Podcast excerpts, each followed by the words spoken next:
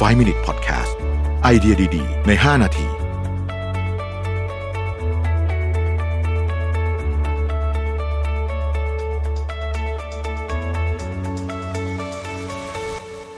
สวัสดีครับ 5 minutes นะครับ คุณอยู่กับประวิทยานุสาหะครับ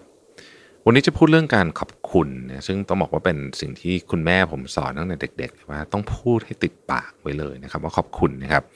คำขอบคุณนี่เป็นคำพูดที่ ทำให้หลายอย่างเนี่ยดำเนินไปอย่างราบรื่นอย่างไม่น่าเชื่อนะฮะเรามักพูดกันว่าการขอบคุณเป็นเรื่องสำคัญ แต่ว่าในความเป็นจริงแล้วเนี่ยมีคนจำนวนมากที่รู้สึกเขินนะเวลาต้องพูดคำนี้นะครับม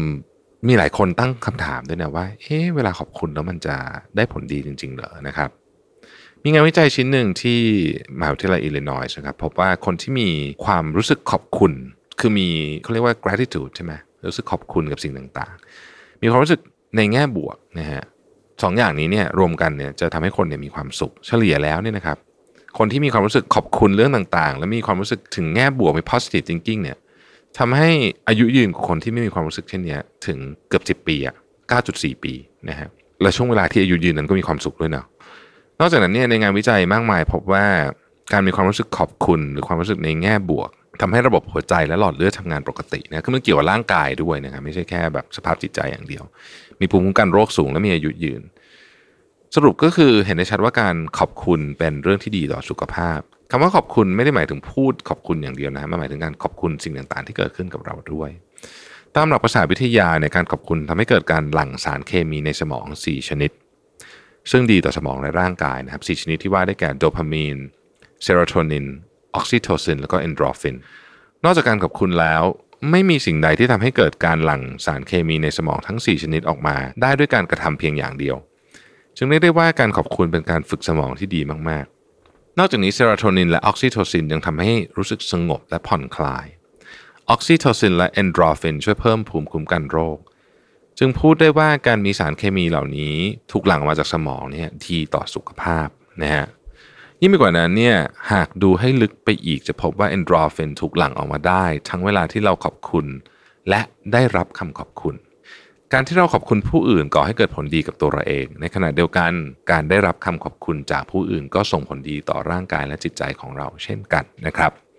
บางคนอาจจะรู้สึกเขินๆกับการขอบคุณจึงไม่ค่อยกล้าแสดงออก แต่ไม่มีใครรู้สึกแย่ที่ได้รับคำขอบคุณหรอกครับ มันคือคำพูดที่ช่วยให้ความสัมพันธ์ระหว่างบุคคล และการสื่อสารมีความลึกซึ้งมากยิ่งขึ้นนะฮะเมื่อเรารู้แล้วเนี่ยก็ต้องบอกว่าควรจะพูดคำนี้ให้บ่อยขึ้นนะครับคำว่าขอบคุณคือคำพูดที่มีเวทมนต์ทำให้ทุกอย่างดำเนินไปด้วยดี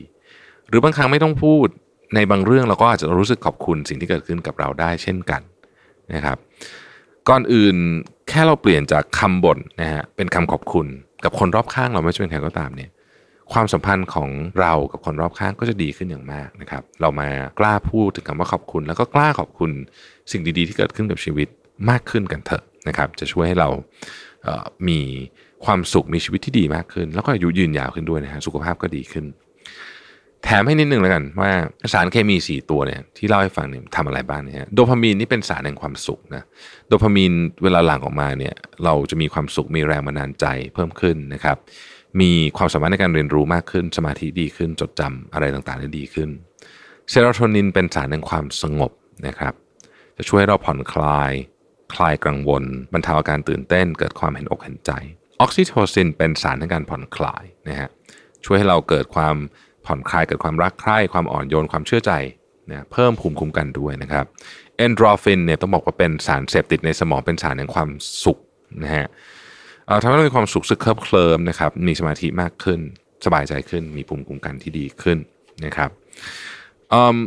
จะว่าไปแล้วเนี่ยนะครับมันส่งผลทั้งสุขภาพกายและสุขภาพใจจริงๆนะฮะถึงขั้นว่ามีงานรีเสิร์ชว่าคนที่ขอบคุณผู้อื่นเสมอเนี่ยจะป่วยยากกว่าด้วยนะฮะ ขอบคุณที่ติดตาม 5 minutes นะครับ สวัสดีครับ 5 Minute Podcast